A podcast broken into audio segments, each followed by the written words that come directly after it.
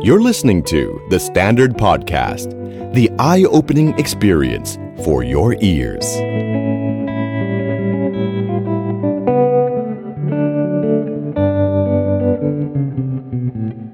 The Money Case by The Money Coach.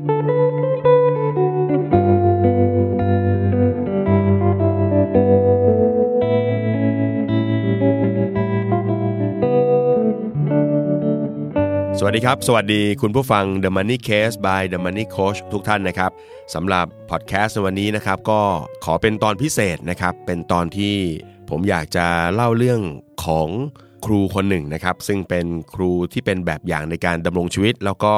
เป็นครูทางการเงินคนสำคัญของผมคนหนึ่งเลยทีเดียวนะครับ บุคคลคนนี้เนี่ยนะครับก็คือในหลวงรัชกาลที่ 9 ของพวกเรานั่นเองนะครับ ผมเองเนี่ยนะครับต้องบอกเลยว่าตั้งแต่โตขึ้นมานะครับแล้วก็เริ่มจำความได้เนี่ยตอนที่เป็นเด็กเนี่ยช่วงประมาณข่าวหัวค่ำนะครับประมาณ2องทุ่มเนี่ยนะครับก็จะมีข่าวในพระราชสำนักเป็นประจำทุกวัน ผมก็จะเห็นพระองค์ท่านเนี่ยทรงงานเป็นประจำทุกวัน แทบจะไม่เคยพักเลยนะครับ จนโตขึ้นเนี่ยนะฮะผมเองก็ได้เข้าเรียนที่คณะวิศวกรรมศาสตร์จุฬาลงกรณ์มหาวิทยาลัยนะครับ ตอนอยู่ชั้นปีหนึ่งเนี่ยก็มีโอกาสต้องเรียกว่า ใกล้ท่านที่สุดเนี่ยนะครับก็คือได้อยู่ในซองของขบวนรับเสด็จท่าน ท่านก็จะมาพระราชทานปริญญาบัตรให้กับรุ่นพี่ เราก็เป็นเด็กรุ่นน้องนะครับที่เข้าแถวอยู่ในซอง พอรถยนต์พระที่นั่งท่านเคลื่อนผ่านนะครับ เราก็ก้มลงกราบท่าน ก็ถือว่าเป็นความภาคภูมิใจเล็กๆ อันหนึ่งนะครับ ซึ่งเราในฐานะคนไทยได้ทำนะครับ ในตอนที่รับเสด็จนั้นก็ดีใจระดับหนึ่ง แต่สิ่งที่เราคาดหวังแล้วก็รู้สึกกับตัวเองอยู่แล้วก็คือว่า เดี๋ยวพอเราเรียนจบเราก็จะได้มีโอกาสรับพระราชทานปริญญาบัตรจากพระองค์ท่าน ซึ่งผมเชื่อเหลือเกินว่าใครที่เรียนในมหาวิทยาลัยในยุคนั้นๆน่ยนะครับ ก็มีความคาดหวังด้วยกันทั้งสิ้น ว่านอกจากจะ ประสบความสำเร็จในการเรียนแล้วนะครับ ก็อยากที่จะได้รับพระราชทานปริญญาบัตรจากพระองค์ท่านด้วย คือผมเองเนี่ยเรียนที่จุฬาก็มั่นใจแหละว่าเรียนจบก็คงจะได้รับแน่ๆ ทีนี้เรื่องมันพลิกผันนิดนึงก็คือว่าจักรพงศ์เนี่ยเป็นคนที่ไม่ค่อยตั้งใจเรียนเท่าไหร่ เพราะฉะนั้นก็เลยใช้เวลาเรียนนานกว่าเพื่อนนิดนึงเพื่อนๆเขาก็จบกัน 4 ปี แต่จักรพงศ์เนี่ยขยันกว่าเพื่อนหน่อยหนึ่งนะครับ ก็เรียนสักหปี ที่ทำให้ผมรู้สึกตกใจมากในช่วงเวลานั้นก็คือ ปีก่อนหน้าที่ผมจะเรียนจบเนี่ยนะครับ ก็มีข่าวว่าพระองค์ท่านเนี่ยประชวรแล้วก็ท่านอาจจะไม่เสด็จมาพระราชทานปริญญาบัตรในรุ่นต่อไป ซึ่งก็คือเป็นรุ่นของผมแหละที่กำลังจะรับปริญญานะครับ ตอนนั้นเนี่ยรู้สึกเสียใจมากเลย เพราะว่าโอกาสอยู่ในมือเราแล้วเนาะแค่เรียนให้จบ 4 ปีตามคนอื่นเขาเนี่ย แต่ว่าเราก็ทำพลาดเองก็คือเรียนจบช้าทำให้มีโอกาสที่จะไม่ได้รับพระราชทานจากพระองค์ท่านนะครับ แต่แล้วเนี่ยนะครับพอถึงช่วงใกล้รับปริญญาจริงๆเนี่ยก็มีข่าวดีก็คือว่า พระองค์ท่านจะเสด็จมาพระราชทานให้จำได้ว่าตื่นเต้นมากแล้วก็ดีใจมากนะครับที่จะได้รับพระราชทานปริญญาบัตรจากพระองค์ท่าน พอถึงช่วงพิธีน่าจะเป็นช่วงที่เราได้ใกล้ชิดพระองค์ท่านมากที่สุดแล้ว เพราะว่าจะได้รับจากพระหัตถ์ของท่านเลย ไฮไลท์ของวันนั้นเนี่ยนะครับก็คือพอทุกคนได้รับพระราชทานปริญญาบัตรแล้วเนี่ยพระองค์ท่านก็จะให้พระบรมราโชวาท ซึ่งผมเองเนี่ยวันนั้นเนี่ยผมจำได้ว่าเป็นวันที่ 18 กรกฎาคมปี 2541 วันนั้นเนี่ยผมตั้งใจฟังมาก เพราะรู้สึกว่ามันเหมือน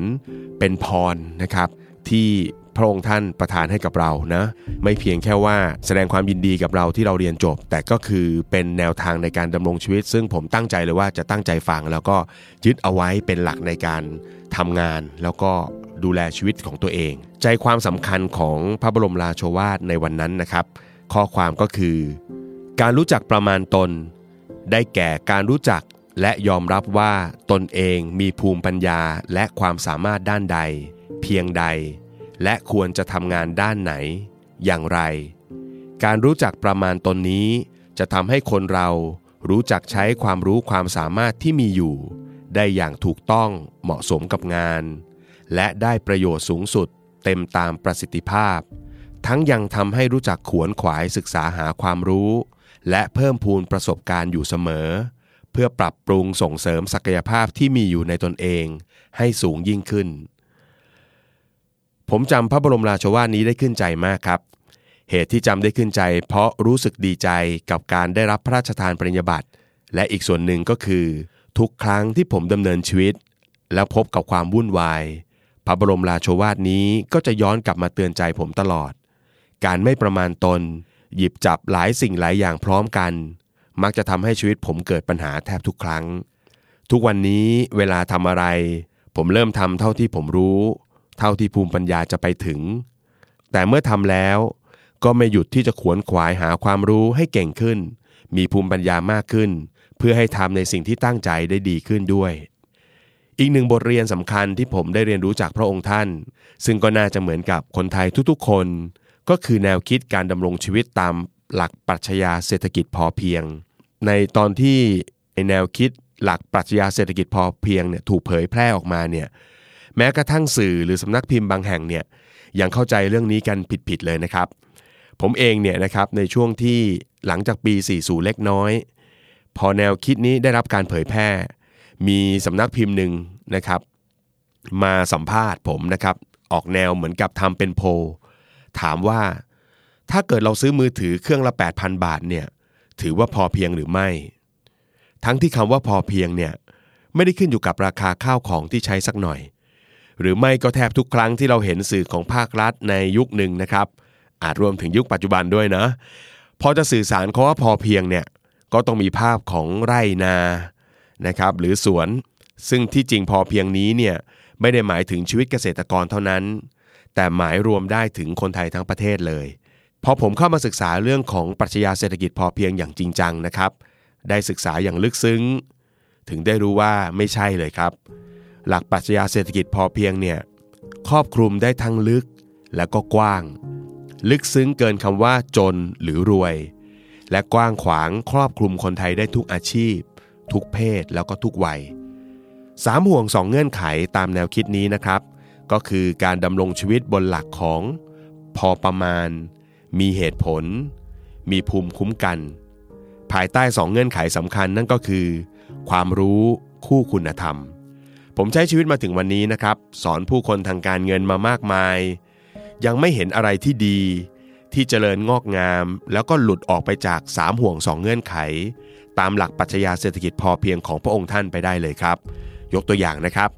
ทุกครั้งที่คนเราต้องตัดสินใจเรื่องราวทางการเงิน หรือเรื่องสำคัญในชีวิตเนี่ยเราสามารถนำหลักเศรษฐกิจพอเพียงของในหลวง มาใช้เป็นเครื่องมือในการบริหารการตัดสินใจได้ทั้งหมดเลย ตัวอย่างเช่น เจน สมมุติว่าเจนเนี่ยนะครับ เป็นคุณสุภาพสตรีสักคนหนึ่ง ที่อยากจะเป็นเจ้าของรถสักคัน เพื่อความสะดวกสบายในการเดินทางไปทำงาน หรือใช้สอยตามอเนกประสงค์ แต่ติดที่เธอไม่สามารถซื้อรถได้ด้วยเงินสด เธอจึงคิดถึงการผ่อนรถ เพื่อให้ได้มา ซึ่งรถที่เธอต้องการใช้ดังที่ตั้งใจ ถ้าเราตั้ง3คำถามง่าย ๆ ก็จะทำให้การตัดสินใจของเจนนั้น ดีขึ้นนะครับ แล้วก็ทำให้การตัดสินใจนั้นไม่เป็นภาระต่อชีวิต ยกตัวอย่างเช่นคำถามที่ 1 ครับ รถยนต์มีความจำเป็นสำหรับเจนจริงหรือเปล่าทำไมเจนจึงควรมีรถยนต์เป็นของตัวเอง นี่คือหลักของความมีเหตุผล ข้อ 2 ถ้ารถยนต์มีความจำเป็นจริง ๆ รถรุ่นไหน ไซส์ไหน ที่จะทำให้การเงินของเจนไม่เป็นภาระจนเกินไป และการเงินของเจน พร้อมสำหรับการผ่อนรถในระดับไหน นี่คือหลักคิดพอประมาณคำถามที่ 3 หากวันใดรายได้หายไป หรือมีรายจ่ายอื่น ๆ เพิ่มเข้ามาจากในปัจจุบัน เจนมีแผนรับมือกับสภาวะดังกล่าว เพื่อให้สามารถยังผ่อนรถได้ตามปกติ เช่น มีเงินสำรองเผื่อฉุกเฉินไว้บ้างหรือไม่ นี่คือแนวคิดมีภูมิคุ้มกัน ถ้าตอบได้ทั้ง 3 ข้อ ต่อให้ต้องผ่อน การซื้อรถของเจน ก็ถือว่าเพียงพอได้ อีกสักตัวอย่างหนึ่งครับ จอมมีเงินอยู่ก้อนหนึ่งนะครับ อยากที่จะนำเงินก้อนดังกล่าวไปลงทุนให้งอกเงย มีคนแนะนำจอมให้ลงทุนในหุ้น โดยบอกเหตุผลกับจอมว่า หุ้นเนี่ยให้ผลตอบแทนในระยะยาวสูงที่สุดแล้ว จอมควรลงทุนตามที่เพื่อนแนะนำหรือไม่ ถ้าตั้งคำถาม 3คำถามเหมือนเดิมครับ คำถามที่ 1 เป้าหมายการลงทุนของจอมคืออะไร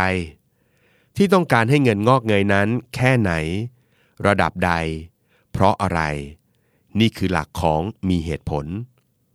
ข้อที่ 2 กับเป้าหมายการลงทุนที่ต้องการ จอมควรลงทุนผ่านเครื่องมือใด และเขามีความรู้ในสิ่งที่เลือกลงทุนแค่ไหน อย่างไร ต้องศึกษาหาความรู้เพิ่มหรือไม่ นี่คือหลักคิดเรื่องของพอประมาณ และ 3. จอมควรจัดสรรเงินลงทุนอย่างไร ความเสี่ยงที่จะต้องเจอมีมากน้อยแค่ไหน ถ้าหากการลงทุนเกิดผิดพลาด หรือไม่เป็นไปอย่างที่ตั้งใจ จอมมีแผนรับมืออย่างไร นี่คือหลักคิดเรื่องของมีภูมิคุ้มกัน เห็นไหมครับ มีเหตุผล พอประมาณมีภูมิคุ้มกัน ทั้ง 3 ข้อนี้ถ้าเราหาคำตอบให้กับตัวเองได้ ก่อนเริ่มต้น ก่อนเรียนรู้เรื่องการลงทุน มันก็จะทำให้การตัดสินใจของเรานั้นพอเหมาะพอสมกับตัวเองนะครับ หรือถ้าจากจะเอาไปประยุกต์ใช้กับการตั้งเป้าหมายชีวิตก็ได้นะครับ ยกตัวอย่างสักกรณีหนึ่งนะฮะอย่างเช่น จุกตั้งใจอยากจะศึกษาด้านวิศวกรรมศาสตร์ จึงเริ่มต้นวางแผนและลงมือทำตามความใฝ่ฝันของตัวเองคำถามที่ 1ทำไมจุกถึงอยากเรียนด้านวิศวกรรมศาสตร์ เรียนด้านนี้แล้วดียังไง ถ้าได้เป็นแล้วจะทำอะไร นี่คือหลักคิดของความมีเหตุผล ข้อที่ 2 รู้หรือยังว่าถ้าสอบเข้า แล้วได้เป็นวิศวกรเนี่ยนะครับ จะต้องมีความรู้อะไรบ้าง ระดับไหน รู้หรือยังว่าตัวเองมีความรู้แค่ไหน เพียงพอหรือไม่ ต้องเรียนเสริมอะไร แล้วด้านอื่นๆ อย่างค่าใช้จ่าย ต้องเตรียมพร้อมแค่ไหน นี่คือหลักคิดเรื่องของพอประมาณ และสุดท้ายครับ อัตราการแข่งขันของสาขานี้เป็นอย่างไร ต้องเตรียมตัวอย่างไร หากสอบตรงไม่ได้ มีทางเลือกอื่นๆ ที่จะได้เรียนเป็นวิศวกรได้หรือเปล่า ถ้าพลาดปีนี้ มีแผนในปีหน้าอย่างไร อันนี้คือหลักคิดเรื่องของการมีภูมิคุ้มกัน จะเห็นได้ว่าทั้ง 3คำถามเนี่ยนะครับ มันเป็นหลัก ในการสร้างความสำเร็จ เมื่อเปรียบเทียบกับตำราของฝรั่งหลาย ๆ เล่มเลย คนเราเนี่ยถ้าเริ่มต้นด้วยการมีเหตุผล ในภาษาฝรั่งเนี่ยนะครับเขาก็จะใช้คาว่า strong why ถ้าเรามีเหตุผลที่เข้มข้น เหตุผลที่ทรงพลังมากพอ มันก็จะเป็นแรงผลักนะครับทำให้เราเนี่ยมุมานะแล้วก็มุ่งมั่นในสิ่งที่เราต้องการ หลักพอประมาณเนี่ยนะครับก็จะเป็นหลักเรื่องของทักษะความรู้ความสามารถ เราก็จะได้ยินตำราฝรั่งพูดบ่อยเลยว่า คนเราเนี่ยไม่มีทางประสบความสำเร็จได้เกินขีดความสามารถของตัวเอง เห็นไหมครับ เพราะฉะนั้นหลักพอประมาณของในหลวงของเราก็เรียบง่าย ใช้ภาษาที่ง่าย ๆ ด้วยซ้ำเพราะฉะนั้นถ้าเรายังห่างไกลจากจุดที่เรียกว่าความสำเร็จ เราก็ต้องเพิ่มเติมให้กับตัวเอง และสุดท้ายครับ เรื่องของการบริหารความเสี่ยง เรื่องของการบริหารความผิดหวัง ถ้าเราไม่ได้ในสิ่งที่เราต้องการ เรามีแผนอย่างไร มีวิธีการจัดการอย่างไร ใช้ได้หมดเลย ไม่ว่าจะเป็นการตั้งเป้าหมาย บริหารชีวิต หรือแม้กระทั่งการเงินนะครับ ที่จริงแล้วเนี่ยคำถามในแต่ละข้อยังแตกออกได้อีกมากมายเลยนะครับ จะเห็นได้ว่าเพียงเรายกหลักคิด เรื่องเศรษฐกิจพอเพียงมาตั้งเป็นโจทย์อย่างง่าย ๆ เนี่ยก็สามารถทำให้เรื่องเงินเงินทองทอง หรือแผนการในชีวิตที่เรากำลังตัดสินใจ มีหลักคิด หลักปฏิบัติ ที่ปลอดภัยต่อสถานะทางการเงิน และความต้องการของเราได้มากมายเลยนะครับ เพราะฉะนั้นเนี่ยต้องบอกเลยว่า แนวคิดนี้ปรัชญานี้นะครับ เป็นหลักปรัชญาที่ลึกซึ้งนะครับ แล้วทรงคุณค่า จนผมมีความรู้สึกว่า มีคุณค่ามากกว่าที่หลายคนเข้าใจนะครับ และควรที่เราจะยึดถือเป็นหลักปฏิบัติ เพื่อทำให้ชีวิตเรามีสุขภาพชีวิตที่ดีนะครับ แล้วก็มีเรื่องของสุขภาพจิต สุขภาพการเงินที่ดีนะครับ เพื่อคนไทยทั้งประเทศด้วยนะครับ ในส่วนของเรื่องราวทางการเงินกับพระองค์ท่านเนี่ยนะครับ ยังมีอีกเรื่องหนึ่งซึ่งผมประทับใจมาก แต่ต้องเรียนตรงๆว่าเป็นเรื่องที่ผมมาทราบในภายหลัง เพิ่งมารู้ตอนที่พระองค์ท่านเสด็จสวรรคตไปแล้วนะครับ แล้วผมเองก็กลับมาไล่เลียงศึกษา เรื่องราวที่พระองค์ท่านเคยตรัส เคยมอบพระบรมราโชวาทให้กับคนไทยนะครับ มาไล่เลียงดูก็พบว่ามีเรื่องราวดีๆ ซ่อนอยู่เยอะมาก โดยเฉพาะเรื่องราวทางด้านการเงินนะครับ ซึ่งผมเองในฐานะที่เป็นโค้ชการเงินคนหนึ่งเนี่ย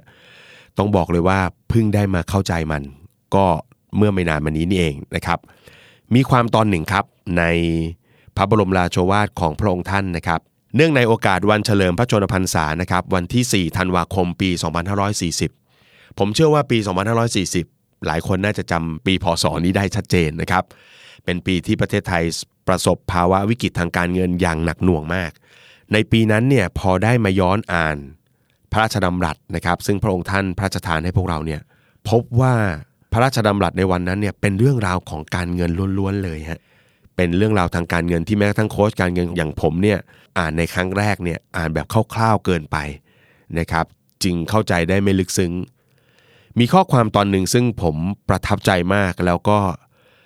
ทำให้ผมรู้สึกเลยว่าผิดไปอย่างมหันนะครับ ที่อ่านข้อความนี้ข้ามๆไปนะครับ ผมจะนำพระราชดำรัสในวันนั้นเนี่ยมาอ่านให้ฟังกันอีกสักครั้งหนึ่งนะครับ เมื่อ 40 กว่าปี มีผู้หนึ่ง เป็นข้าราชการชั้นผู้น้อยมาขอเงิน ที่จริงก็ได้เคยให้เงินเขาเล็กๆ น้อยๆ อยู่เรื่อยๆ เขาบอกไม่พอ เขาก็ขอยืมเงิน เขากู้เงิน เมื่อเขาขอกู้เงิน ก็บอกว่าอ้าวให้ แต่ขอให้เขาทำบัญชี บัญชีรายรับ บัญชีรายจ่าย รายรับก็คือเงินเดือนของเขา ซึ่งเป็นข้าราชการชั้นผู้น้อย และเงินที่อุดหนุนเขา ส่วนรายจ่ายก็เป็นของที่ใช้ในครอบครัว แต่มีสิ่งหนึ่งที่ครั้งนั้นไม่เข้าใจ ไม่เคยเห็น คือไม่เคยทราบ มีรายการหนึ่ง บอกว่าค่าแชร์ แล้วอีกตอนหนึ่ง ก็มีค่าแชร์อีก ถามเขาว่าแชร์คืออะไร เขาก็อธิบายว่า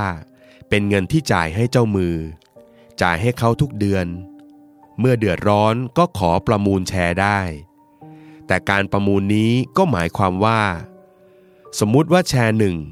ต้องเสียเดือนละร้อยบาท เขาก็จะได้รับคล้ายๆเงินกู้ ควรจะได้เป็นเงินพันสองบาทต่อปีหนึ่ง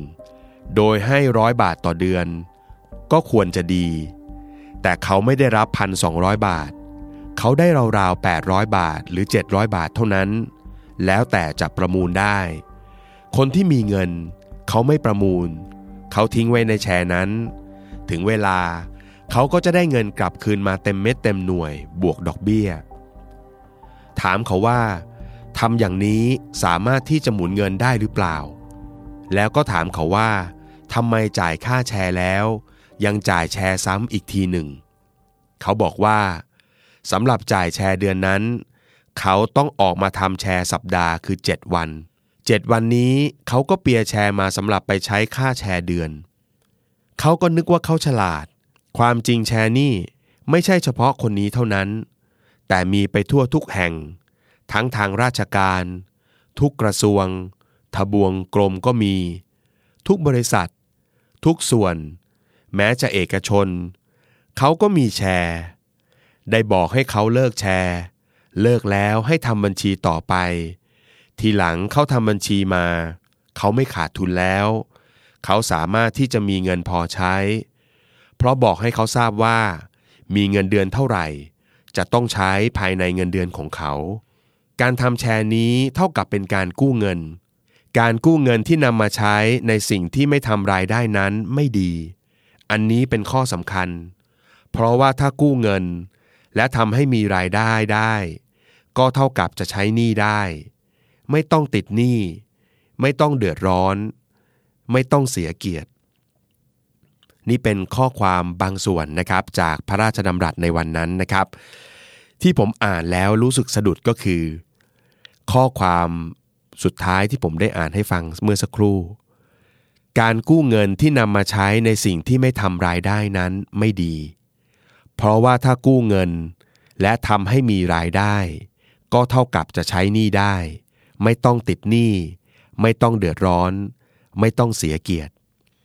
ที่บอกว่าสะดุดใจ เพราะผมเองเป็นคนแปลหนังสือดังเล่มหนึ่ง ซึ่งหลายท่านก็คงทราบว่าหนังสือเล่มนั้นชื่อ Rich Dad Poor Dad หรือพ่อรวยสอนลูก ซึ่งหลักคิดที่โด่งดังของเขาก็คือการนำเสนอแนวคิด การแยกแยะทรัพย์สินและหนี้สิน พร้อมกับสอนด้วยว่า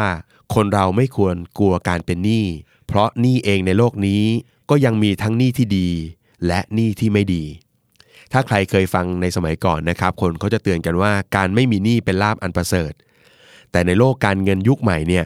การเป็นหนี้อาจจะไม่ใช่เรื่องเลวร้าย ถ้าเราสร้างหนี้ที่ทำให้ก่อให้เกิดรายได้นะครับเหมือนประโยคสุดท้ายในพระราชดำรัสเมื่อสักครู่เลยฮะที่ผมสะดุดใจก็เพราะว่า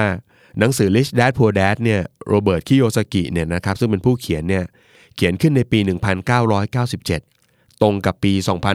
2540 แต่เขียนและพิมพ์จำหน่ายเองจึงยังไม่เป็นที่รู้จักนักนะครับ จนเมื่อเขาได้ออกรายการของโอปราห์วินฟรีในปี 1999 เขาจึงดังเป็นพลุแตก แล้วก็เซ็นสัญญากับสำนักพิมพ์ใหญ่อย่าง Warner Book นะครับ แล้วก็เผยแพร่หนังสือไปทั่วโลก แล้วหนังสือเล่มนี้เนี่ยก็เข้ามาในเมืองไทยประมาณปี 2001 หรือปีพศ 2544 แล้วก็เป็นหลักคิดที่คนไทยเอามาสอนกันต่อเนื่องยาวนาน เวลาสอนกันก็จะอ้างอิงถึงหนังสือ พ่อรวยสอนลูก ที่มันทำให้ผมรู้สึกเสียใจก็คือว่า พระองค์ท่านเนี่ยสอนเรื่องนี้ให้กับคนไทยตั้งแต่ปี 2540 แล้ว พูดก่อนแนวคิดของอิทธิพลหนังสือเล่มนี้จะเข้ามาในเมืองไทยซะอีก ที่รู้สึกเสียใจก็คือ ไม่ค่อยมีใครหยิบ หรือน้อมนำแนวคิดของพระองค์ท่านมาปรับใช้ และทำให้ในปัจจุบันเนี่ยหนี้จนก็ยังคงเป็นปัญหาที่อยู่คู่กับคนไทยเสมอมา ถ้ามีเวลานะครับ ผมอยากให้คนไทยทุกคนได้ย้อนกลับไปอ่านพระราชดำรัส ในปี 2540 กันอีกสักครั้งหนึ่งนะครับ พระองค์ท่านสอนเรื่องการเงินส่วนบุคคลไว้เยอะมากในปีดังกล่าว ตัวอย่างที่ผมหยิบมานั้นเป็นเพียงหนึ่งกรณีศึกษา จากกรณีจริงที่มีอยู่ถึง 5 กรณีศึกษานะครับ อาจจะด้วยเหตุว่าปีนั้นเป็นปีที่ประเทศไทยกำลังมุ่งมั่นก้าวสู่การเป็นเสือเศรษฐกิจ แต่พลาดจนเศรษฐกิจต้องล้มละเนระนาดเนื้อความในพระราชดำรัสจึงมุ่งเน้นในเรื่องนี้เป็นพิเศษ และแน่นอนครับในพระราชดำรัสในปีนี้ พระองค์ท่านยังทรงอธิบายเรื่องของความแตกต่างระหว่าง เศรษฐกิจการค้า กับเศรษฐกิจพอเพียง ไว้อย่างแยบคาย สั้นแต่ชัดเจนและได้ใจความมากๆนะครับสำหรับผมเองเนี่ยเมื่ออ่านพระราชดำรัสในปีนี้จบเนี่ยรู้สึกเลยว่าตัวเองโชคดีมากนะครับที่ได้เกิดในแผ่นดินของท่าน แล้วก็รู้เลยว่า ใครคือพ่อที่สอนให้ลูกรวยได้อย่างเรียบง่าย และผลักดันเรื่องนี้ให้กับลูกๆทุกคนได้รับรู้อย่างแท้จริง ก็หวังว่าวันนี้นะครับพระองค์ท่าน